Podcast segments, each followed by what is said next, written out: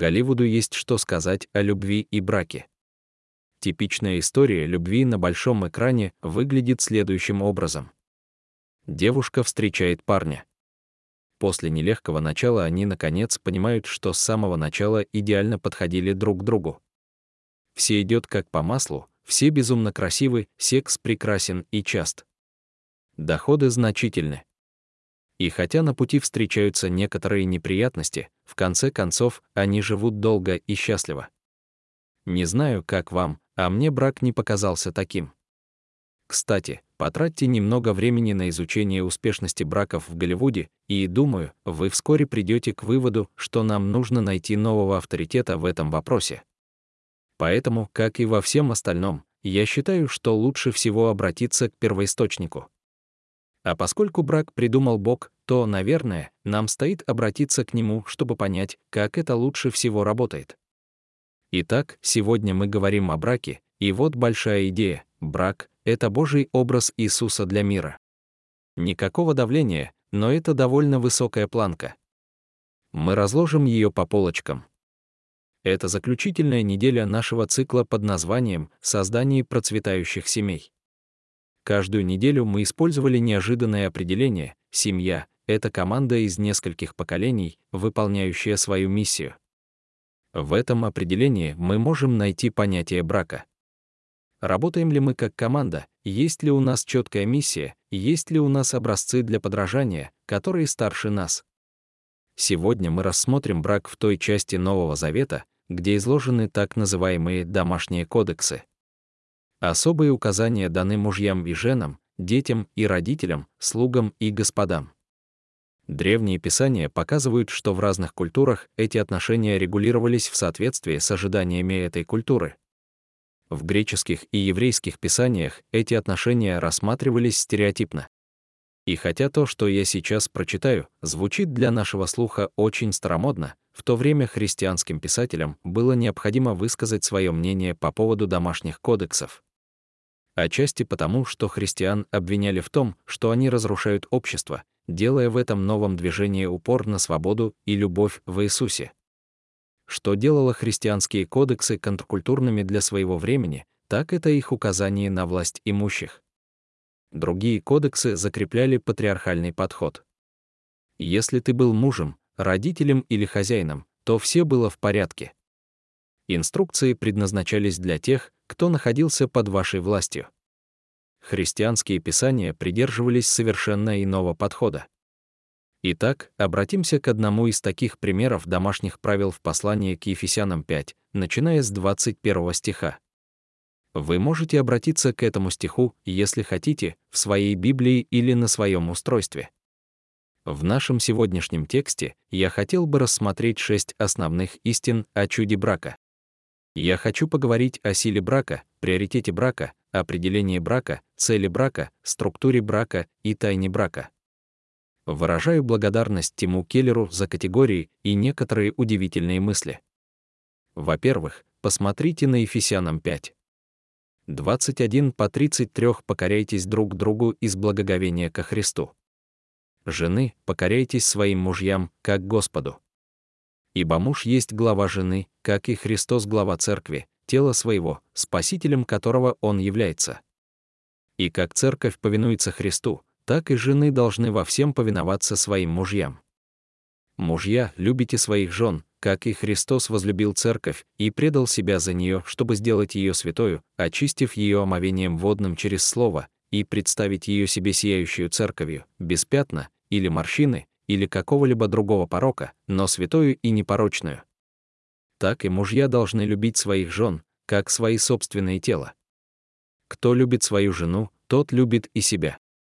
Ведь никто не ненавидит свое тело, но питает и заботится о нем, как Христос заботится о церкви, ибо мы — члены его тела. Для того оставит человек отца своего и мать свою и соединится с женой своею, и будут два одной плотью. Это глубокая тайна, но я говорю о Христе и Церкви. Однако каждый из вас также должен любить свою жену, как самого себя, а жена должна уважать своего мужа. В заключительной неделе мы собираемся завершить нашу серию. Как вы знаете, мы не уклоняемся от трудных мест Библии, поэтому мы пройдем через это и посмотрим, что Бог приготовил для нас в 2023 году. Первая основная истина, которую я хочу донести до вас — сила брака, самоотверженность, поддерживаемая духом знаете, мы весь месяц говорили о том, что одно из главных отличий христианской семьи от семьи американской мечты — это командный подход. Мы говорили об опасностях яизма. В нуклеарной семье цель состоит в том, чтобы каждый член семьи добивался успеха за счет своих собственных заслуг.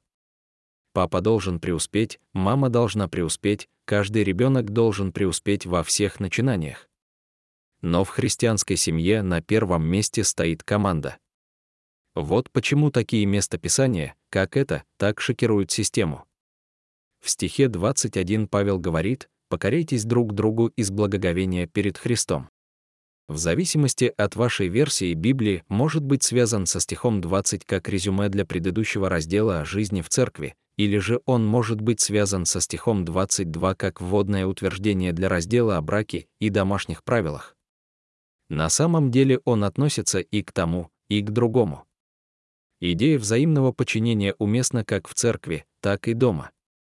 Но я выбрал версию NIV, а не ESV, потому что считаю, что она относится к разделу о браке, поскольку в оригинальном греческом языке слово «субмит» даже не используется в стихе 22, где женам сказано подчиняться своим мужьям. Это слово заимствовано из стиха 21. Таким образом, они тесно связаны друг с другом.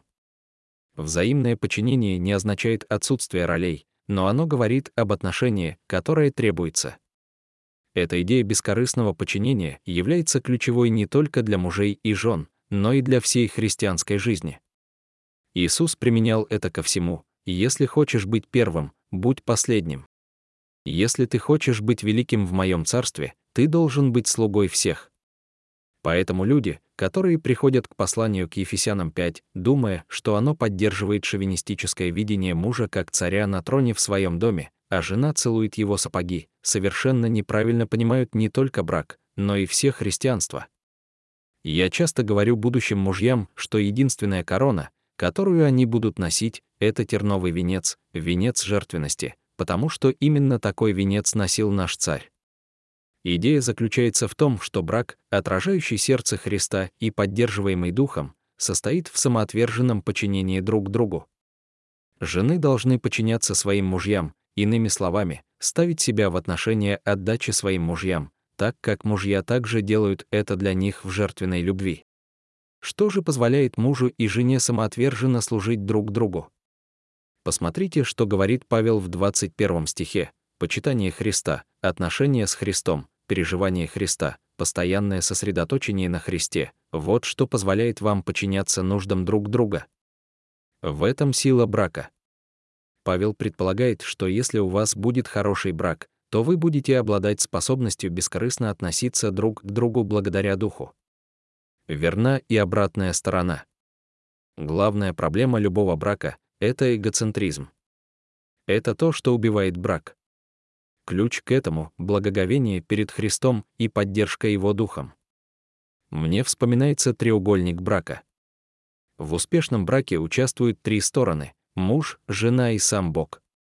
И когда муж и жена приближаются к Богу по сторонам треугольника, это приводит к тому, что они также приближаются друг к другу в интимной близости. Итак, сила брака — это самоотверженность, основанная на духе. Забежим вперед в отрывке. Вторая основная истина. Приоритет брака — ваши человеческие отношения номер один. Посмотрите на 31, краткое, где говорится, что человек оставит отца и мать и соединится с женой своей. Пока вы не вступили в брак, основополагающие отношения у вас были с мамой и папой.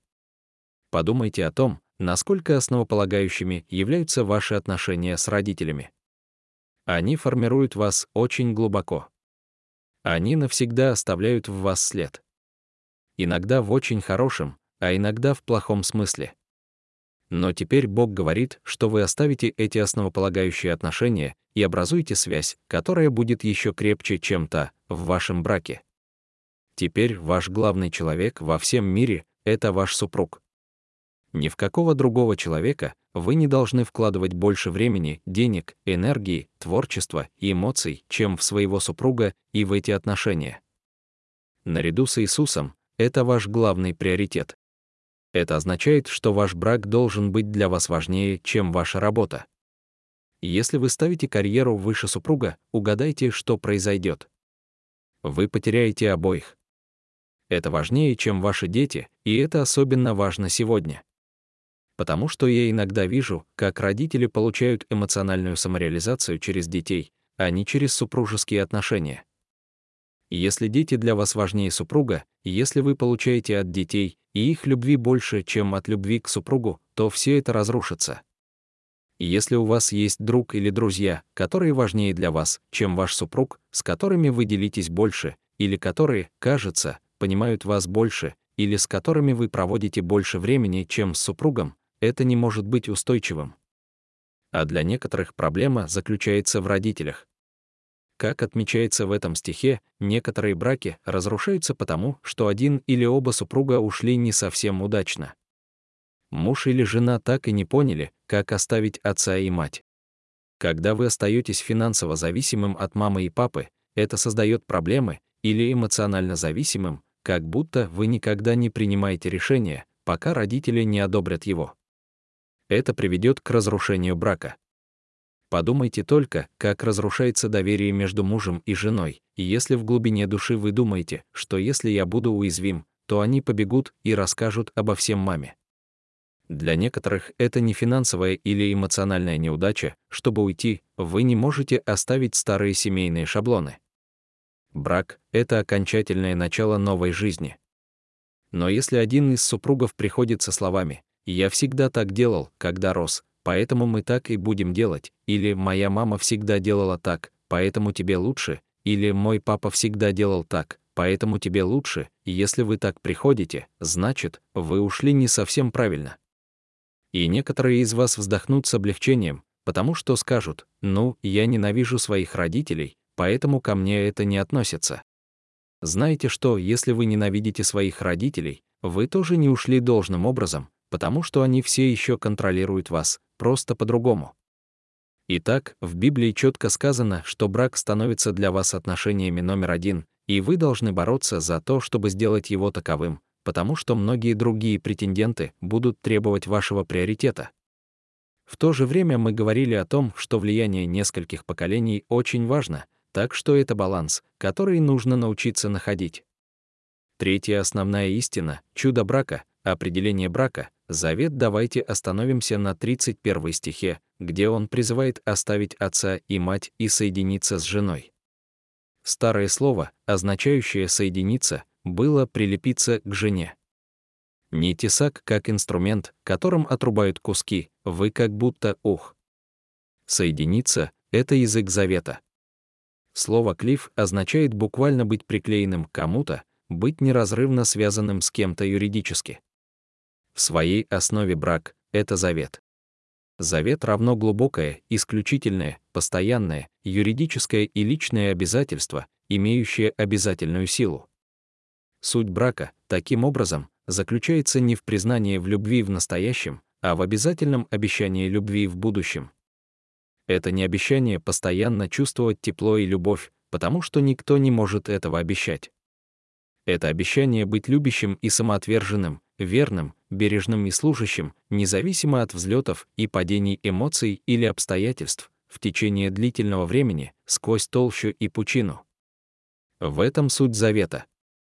И это завет, прежде всего, созданный Богом, когда вы вступаете в него, вы вступаете под правила и нормы Создателя. Точно так же, как если вы купите машину, вы не скажете «Я решил, что вместо бензина залью в бак подливку из индейки», вы убьете машину, если сделаете это.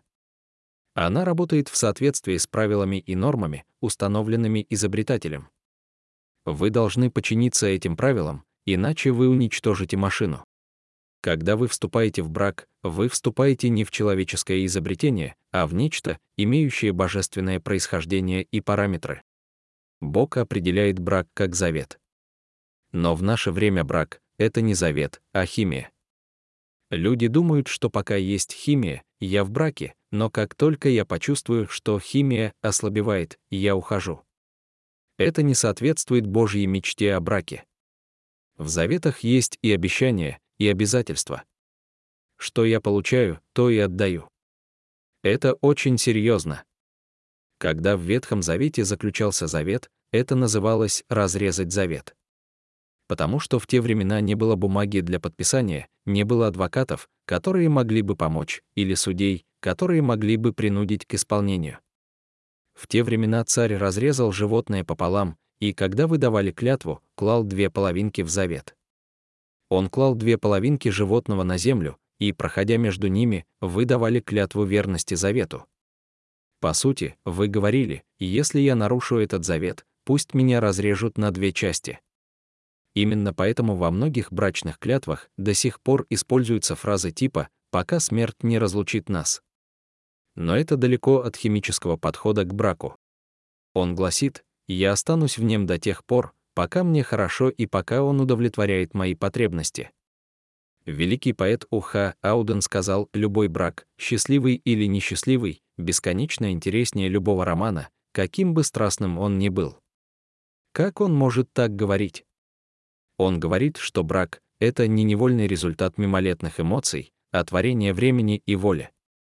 Он говорит, что завет интереснее, чем химия. Если вы состоите в браке, вспомните, как вы впервые поцеловали своего супруга, для некоторых из вас это было давно. Для нас с Ким это было почти 35 лет назад. Этот трепет был почти как электрический заряд, проходящий через тело. Неужели и сейчас, спустя десятилетия, все так же? Нет, и это потому, что я думаю, что Аден прав. Это все еще захватывает, но в более глубоком смысле. Эти первые секунды романтического возбуждения, когда вы впервые целуете или прикасаетесь к кому-то в интимной обстановке, в значительной степени связаны с самолюбием. Речь идет о вас, вот почему вы гудите от возбуждения. Вы сделали это. Вы заставили другого человека увлечься вами, и он отвечает вам взаимностью. Глубокая потребность, которую вы испытывали в утверждении, удовлетворяется. Это очень волнительно, но это больше эго, чем любовь. Спустя 35 лет я нахожусь в объятиях того же самого человека, но на этот раз мы прошли через многое, и я готов отдать за нее абсолютно все. Если бы мне сказали, что ей нужна нога, я бы сказал, что вот отрезал свою, на ней это будет выглядеть немного странно, но она может взять мою. Я имею в виду, что моя любовь, уважение и забота о Ким настолько глубоки, что я абсолютно без колебаний отдал бы свою жизнь за нее. Келлер, со временем от волнения, вызванного тем, что ты нравишься этому замечательному человеку, переходит к любви к нему, к его желанию, к стремлению видеть его процветающим и успешным, даже если это будет стоить тебе самого дорогого. Это тоже страсть, и она растет и крепнет с течением времени. Это тоже восторг, но восторг, который отличается от первого восторга так же, как река отличается от грязной лужи. Это завет, а не химия. В этом смысл жизни. Любой брак, счастливый или несчастливый, бесконечно интереснее любого романа, каким бы страстным он ни был. Такая глубина страсти возникает только в контексте завета. Вот четвертая основная истина. Цель брака, единство вторая часть стиха 31 гласит «двое станут одной плотью». Конечная цель брака — единство, глубокое и душевное единство. Это странная математика, но в ней 1 плюс 1 равно 1. Один муж плюс одна жена — это одно единое целое в глазах Бога. Такую же математику Бог использует в Троице. Один Отец плюс один Сын плюс один Дух равны одному Богу, один плюс один плюс один равно один. Мужья и жены не призваны быть двумя независимыми личностями, живущими под одной крышей, они призваны быть одним целым. Наши бабушки и дедушки, прабабушки и прадедушки, они, кажется, лучше понимали это до того, как мы вступили в эпоху селфи. Они знали, что когда ты женишься, ты больше не можешь использовать слово «я» в разговоре о жизненных решениях. Все М переворачиваются с ног на голову. Кто-то говорит «я собираюсь жениться, но все равно хочу реализовать свои мечты». Тогда не делайте этого. Ты слишком эгоистичен, чтобы жениться. Я превращается в мы. Не в каком-то странном созависимом смысле, а в едином самоотверженном библейском смысле. Это особенно касается таких вещей, как разрешение конфликтов. Когда вы едины, в ваших разногласиях нет победителя и проигравшего, потому что вы всегда либо выигрываете вместе, либо проигрываете вместе. Я хочу остановиться на этом на минуту. Все браки переживают моменты конфликтов. Она хочет ребенка, а он не готов. Он хочет секса больше, чем она. Он не уделяет должного внимания работе по дому, пока она его не умоляет. Он хочет воспитывать детей в церкви, но она не хочет. Она считает, что он слишком критичен к их сыну, а он считает, что мальчика нужно закалять. Это все примеры конфликтов. Но есть категории конфликтов. К ним относятся раздражение, это не грехи, это причуды. Ваш супруг слишком много говорит, он говорит мало. Они привередливые едоки, они не опускают сиденье унитаза. Все это можно отнести к категории «смирись с этим». Предпочтение, скорее всего, во время ухаживания вы ценили различия между вами. Вы говорили, что он такой милый, когда он звонит в последнюю минуту и говорит, что задержится из-за того, что нужно успеть на игру в софтбол. Вы говорили, мне нравится, что ты такой спонтанный. А теперь он приходит домой с запиской, где он может найти свой ужин. В мусорном ведре с кофейной гущей на верхушке. У нас есть такие предпочтения, как запланированное или спонтанное, которые могут стать причиной конфликта. Непреднамеренная обида. Когда кто-то говорит или делает что-то, чего не хотел, хотя вам может показаться, что хотел, вы можете легко попасть в ловушку, обвиняя и принимая это на свой счет. Моя невестка рассказала нам историю о реакции сына на ее кожаные штаны. Она вышла из ванной в таком виде, как будто собиралась на вечер, а он просто сказал «Ха, кожаные штаны». Он инженер, он просто констатирует факты. Я уверен, что ей было не очень приятно, но это было непреднамеренно. Сейчас они смеются над этим. Четвертая категория конфликтов — грех. Важно знать разницу между другими категориями и этой. Послушайте, ваш супруг будет грешить против вас. Знаете, почему? Мне не хотелось бы говорить вам об этом, но вы вышли замуж за грешника. Преодоление греха будет частью ваших отношений, хотите вы этого или нет. Потому что ваш супруг — грешник, и вы тоже. Иногда эти грехи бывают тяжкими, но даже в этом случае большинство из них не стоит того, чтобы расторгнуть брак. Но, безусловно, есть один вид конфликта, который наиболее опасен для отношений, он называется пятью. Невыраженный конфликт. Это когда кто-то из вас обижен или оскорблен, но вы просто замалчиваете это и никогда не говорите об этом, и со временем это усугубляется. Джон Верик говорит, именно невыраженный конфликт является убийцей. Невыраженный конфликт — это яд, который медленно, тайно проникает во все сферы ваших отношений. Если не трогать невыраженный конфликт, то предположения превратятся в обвинения, а обвинения — в доказательства. Это все равно, что выносить приговор, когда другой человек даже не знал, что идет суд.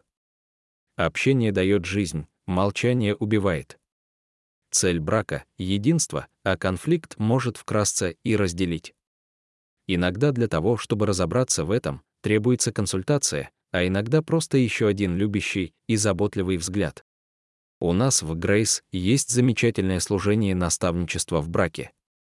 У нас есть пары-наставники, которые прошли обучение, чтобы вместе с другими проходить через взлеты и падения в браке. Вы можете написать по электронной почте marriagesobakahoisgrace.com или найти это служение на сайте hoisgrace.com/getrop. Пожалуйста, воспользуйтесь этим ресурсом, потому что цель брака — единство, двое становятся одним целым. Пятая основная истина структура брака взаимодополняющие роли посмотрите на стихи 22 и 25. Жены, покоряйтесь своим мужьям, как Господу. Мужья, любите своих жен, как и Христос возлюбил церковь и предал себя за нее. Ирония заключается в том, что от того, в какой культуре вы живете, во многом зависит, какая сторона этого отрывка вас заинтересует. В нашей культуре мы, придерживающиеся принципа равенства, не любим слово на букву «п» подчинение, обращенное к женщине.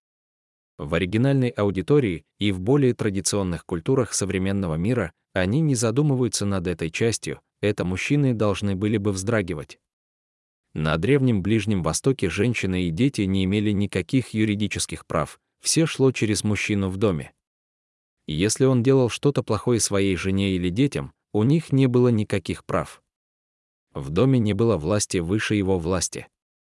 Таким образом, для первоначальных читателей этот отрывок был действительно спорным не в том, что женщины должны подчиняться, а в том, что мужья должны жертвенно любить и отдавать все ради своих жен. Это было радикально. Есть несколько богословских слов, которые будут полезны здесь, когда речь идет о роли мужчин и женщин как в доме, так и в церкви. Эгалитаризм и комплементаризм. Эгалитаристы говорят, что мужчины и женщины взаимозаменяемы, когда речь идет о функциональных ролях в доме и церкви. С другой стороны, комплементаристы утверждают, что мужчины и женщины равны перед Богом по своей ценности и значимости, но при этом они выполняют различные функциональные роли в доме и церкви. Как вы, возможно, знаете, у нас в церкви благодать есть пасторы-женщины, но мы также являемся комплементарной церковью. Мы проводим границу функциональных лидерских ролей для мужчин на уровне старейшины, а не пастора. Но есть только одна отдельная роль. В этом отрывке используется метафора головы и тела, которая обычно описывает как дом, так и церковь. Это означает, что разные части имеют разные роли роль жены и роль мужа не являются взаимозаменяемыми. И когда мы находим свои роли, мы подходим друг к другу, мы дополняем друг друга на самом глубоком уровне. В этом отрывке не говорится о том, что каждая женщина должна подчиняться всем мужчинам. Это наставление дается в контексте любящего, дающего жизнь жертвенного брака. Это не правило для всего общества, в которых говорится, что мужчины должны быть у власти, что мужчины должны получать высокооплачиваемую работу, что мужчины должны работать, а женщины сидеть дома. На самом деле, я думаю, что в ней намеренно нечетко определено, как именно должна функционировать вся эта структура. Однако некоторые ограничения все же есть. Первое, о чем говорится, мужья никогда не должны использовать так называемое главенство в угоду себе. Смотрите, Здесь говорится, любите своих жен, как Христос возлюбил церковь и пожертвовал, умер за нее, предал себя за нее. Этим текстом сильно злоупотребляют те, кто трактует его через призму жена-ненавистничества, считая жен служанками, выполняющими всю работу или соглашающимися на любые просьбы мужей. Но суть этого текста совсем не в этом. Все, о чем здесь говорится, это чтобы жены отказались от эгоцентризма, серьезно относились к взаимным отношениям с мужьями и способствовали их благу. А задача мужа — всегда ставить нужды и желания жены выше своих собственных. Всегда. А это означает следующее. Допустим, вам нужно купить машину, мужу и жене, и вы не можете договориться. Жена очень хочет купить красную машину, а муж хочет купить синюю, и вы не можете договориться. Говорит ли муж, дорогая, вспомни Ефесянам 5. 22 я глава, поэтому это синяя машина. Нет, потому что жена может сказать, дорогой, вспомни Ефесянам 5. 25 ты должен умереть за меня. Это главный козырь жены. Итак, что же означает это главенство? Насколько я могу судить, оно подразумевает духовное лидерство в доме. И снова мы определяем лидерство через библейское определение лидерства слуги. Павел как будто говорит, вот принцип, а детали доработайте сами. Здесь не сказано, кто распоряжается чековой книжкой, а кто работает, а кто главный воспитатель детей. Потому что Библия дает вам принцип для всех времен, мест, культур, веков. Она дает и форму, и свободу. Я думаю, что это дело каждой пары — договориться о деталях. Вы сами договариваетесь об этом, исходя из своих даров, своих личностей, своих темпераментов, своей культуры. Вы работаете над этим. Но независимо от того, как вы договоритесь, я все равно верю, основываясь на подобных библейских отрывках, что в доме у каждого мужа есть своя роль лидера. Я не знаю, почему Бог так решил, потому что моя жена Ким — один из величайших лидеров, которых я знаю, она делает так много вещей, которые я никогда не смогу сделать. И все же когда-нибудь я предстану перед Богом и отвечу за то, как я руководил своей семьей. Я думаю, что это прекрасный призыв к мужчинам-христианам руководить своими домами. Предайтесь Иисусу, как никогда, проявляйте плоды Духа в своей жизни, смело решайте духовные проблемы в своей семье и в окружающем вас мире, устраняйте несправедливость в нашем обществе, участвуйте в больших делах, которые Бог затевает вокруг вас. По мере того, как мужья и жены находят свои взаимодополняющие роли, дух жертвенности должен присутствовать в том, как вы управляете этим невероятным даром, называемым семьей, который вам доверили. В Библии всегда присутствует этот танец, когда описываются мужья и жены. Жены подчиняются своим мужьям, мужья почитают своих жен. Жены отвечают своим мужьям, мужья отдают себя за своих жен. Отрывок заканчивается замечательным резюме. Мужья любят своих жен, а жены уважают своих мужей.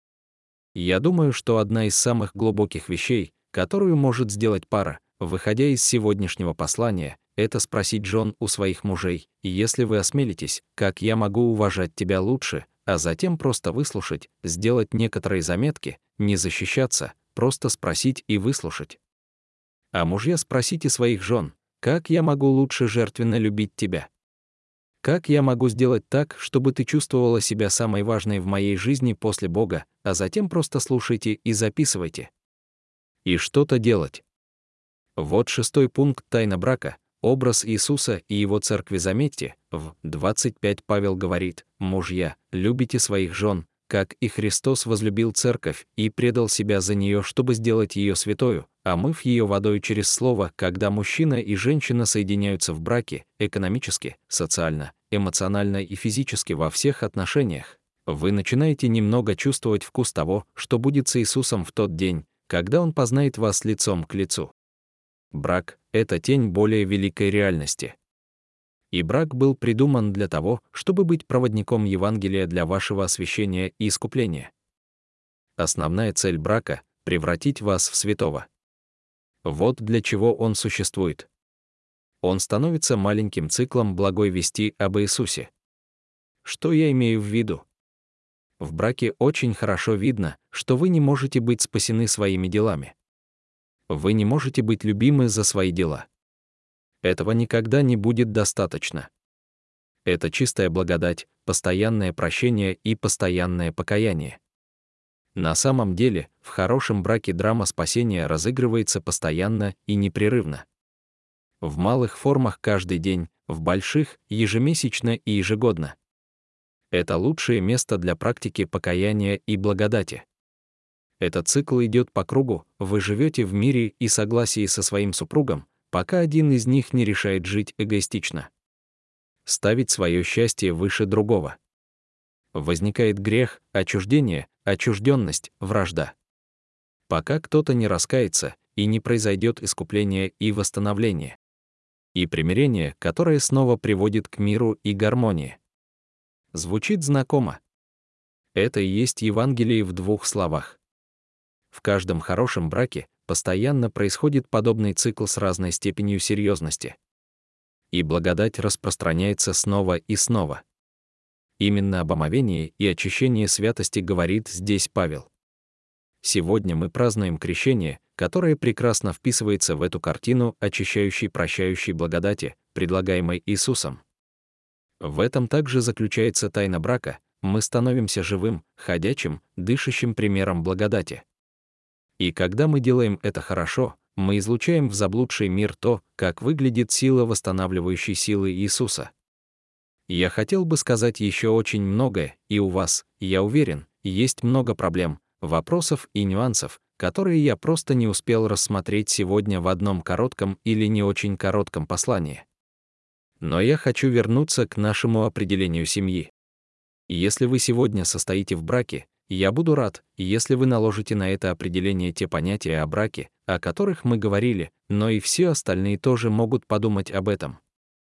Поразмышляйте о своей семье и спросите, один. Подвержены ли мы влиянию нескольких поколений, два. Работаем ли мы как команда, три. Есть ли у нас ясность в отношении нашей миссии? Я молюсь сегодня за многие семьи в благодати, чтобы они вернулись к первоначальному Божьему замыслу и искали его благодати в своем браке. Я люблю вас, ребята.